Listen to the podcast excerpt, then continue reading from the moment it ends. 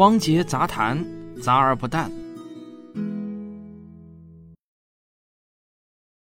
不知道大家注意到没有啊？就是前几天，中国科协呢发布了第十一次中国公民科学素质抽样调查的结果。这个结果就显示啊，我国公民具备科学素质的比例超过了原定百分之十的目标，达到了百分之十点五六。这个数字相对二零一八年时的百分之八点四七呢，是有明显的提升的。许多听众呢就来问我对这个问题怎么看啊？就是这个抽样调查到底科学不科学？那经过了一番简单的调研呢，我可以先说一下我的一个结论啊，就是我觉得调研的方法还是挺不错的，题目的设计也比较全面。因为这么多年以来，这个调研的方法基本上是一致的，所以呢，这个调研的结果能够准确地反映出我国公民的科学素质确实呢是在提升的。好，为什么我得出这个结论呢？我这里先要说明一点，就是事实上啊，并没有全国统一的测试题。我国的科学素质调查呢，是先列出科学素质所包含的二十六项基准内容。比如说，其中第三项就是具有基本的科学精神，了解科学技术研究的基本过程；第九项呢是掌握获取知识或信息的科学方法；第十项是掌握基本的数学运算和逻辑思维能力。呃，其他的一些基准呢，也包括比如像物理、化学、天文、地理、劳动技能和急救常识等。听到这里啊，你或许会觉得这个定性挺粗的。什么叫掌握获取信息的能力呢？父母在朋友圈获取的信息算不算？啊，我觉得啊，你能问出这样的问题，其实呢，就意味着你已经具备了基本的定性定量的科学思维了。其实，在这二十六项基准内容下呢，还包含了一百三十二个更为具体的基准点。比如，获取信息的科学方法中，就有一项叫知道原始信息与二手信息的区别。这也就是我一直倡导的信源。重要的信息一定要找到一手信源，也就是信息最初的源头。设计问卷的时候呢，会从这一百三十二个基准中随机的抽取五十个问题，这五十个问题呢，要把二十六个基准项都要涵盖。五十题里如果能对三十题，那么就算是达标，也就是具备基本的科学素质了。所以啊，各个地区有完全不同的科学素质测试题，有些偏远地区的测试题可能会给人一种感觉。与其说它是测试题啊，不如说它是问卷。比如有一题是这样问的：你认为这个世界上有鬼神吗？A 有的，B 没有，C 不好说。我想啊，也许很多人的内心都会选 C 不好说。但是做测试的人呢，应该都知道，既然是科学素质的调研嘛，那肯定是应该选没有鬼神这题才能得分，对吧？而有些题目呢，就显得更为直白了。比如说有一道题是问。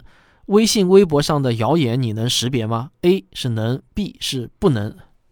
这个我想傻子大概也知道 要选 A 才能得分啊。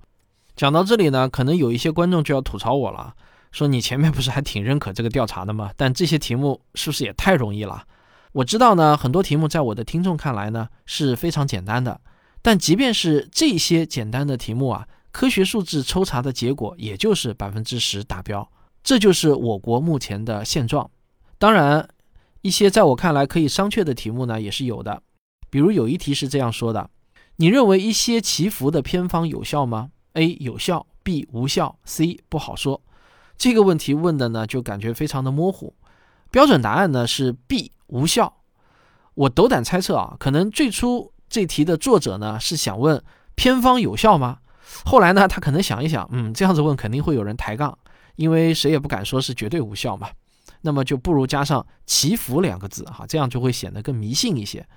但或许呢，作者仍然会担心抬杠，于是呢，他又把题目加了一些这个限定语，这样啊，就可能会让很多人觉得这道题目设计的也太弱智了吧？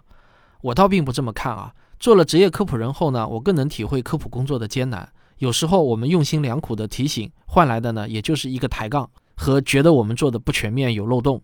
在这里啊，我想为所有的科普工作者呢都说一句：很多时候我们知道如何更准确和更全面，但是呢，我们需要让更多的人理解一个简单的知识，就需要放弃一些精准的表达，因为我们更多面对的呢是那百分之九十还不具备基本的科学素质的人。所以，如果你看到了这样的题，你觉得很弱智、很滑稽，那么你应该清楚，它设计出来呢，其实已经不是给你做的了。我想跟你说一句话：如果你连大样本随机双盲对照都已经知道是怎么回事了。那么偏方的问题呢，可能都不值得你阅读它一遍了。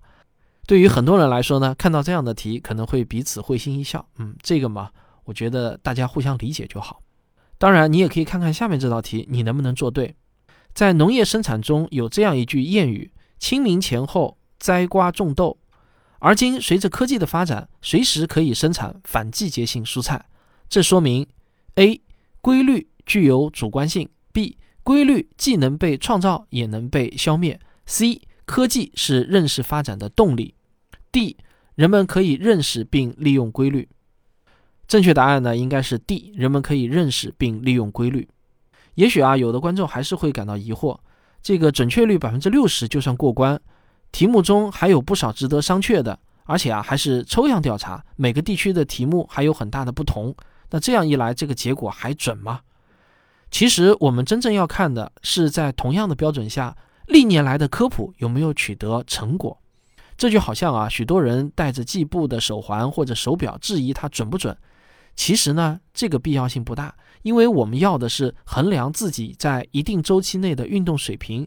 那么，即使这个人每天都多记了百分之十的步数，也依然不妨碍我们用它来检测自己的运动量，对吧？当然，前提是每天的计步方法都是一样的。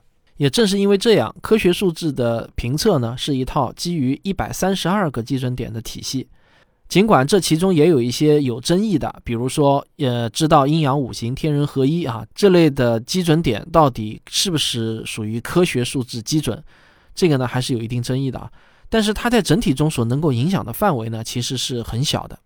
如果用统计的眼光来看呢，这些年我国公民的科学素质那肯定是在提高的，但对于百分之十点五六的现状，显然啊，我们也是不能满意的。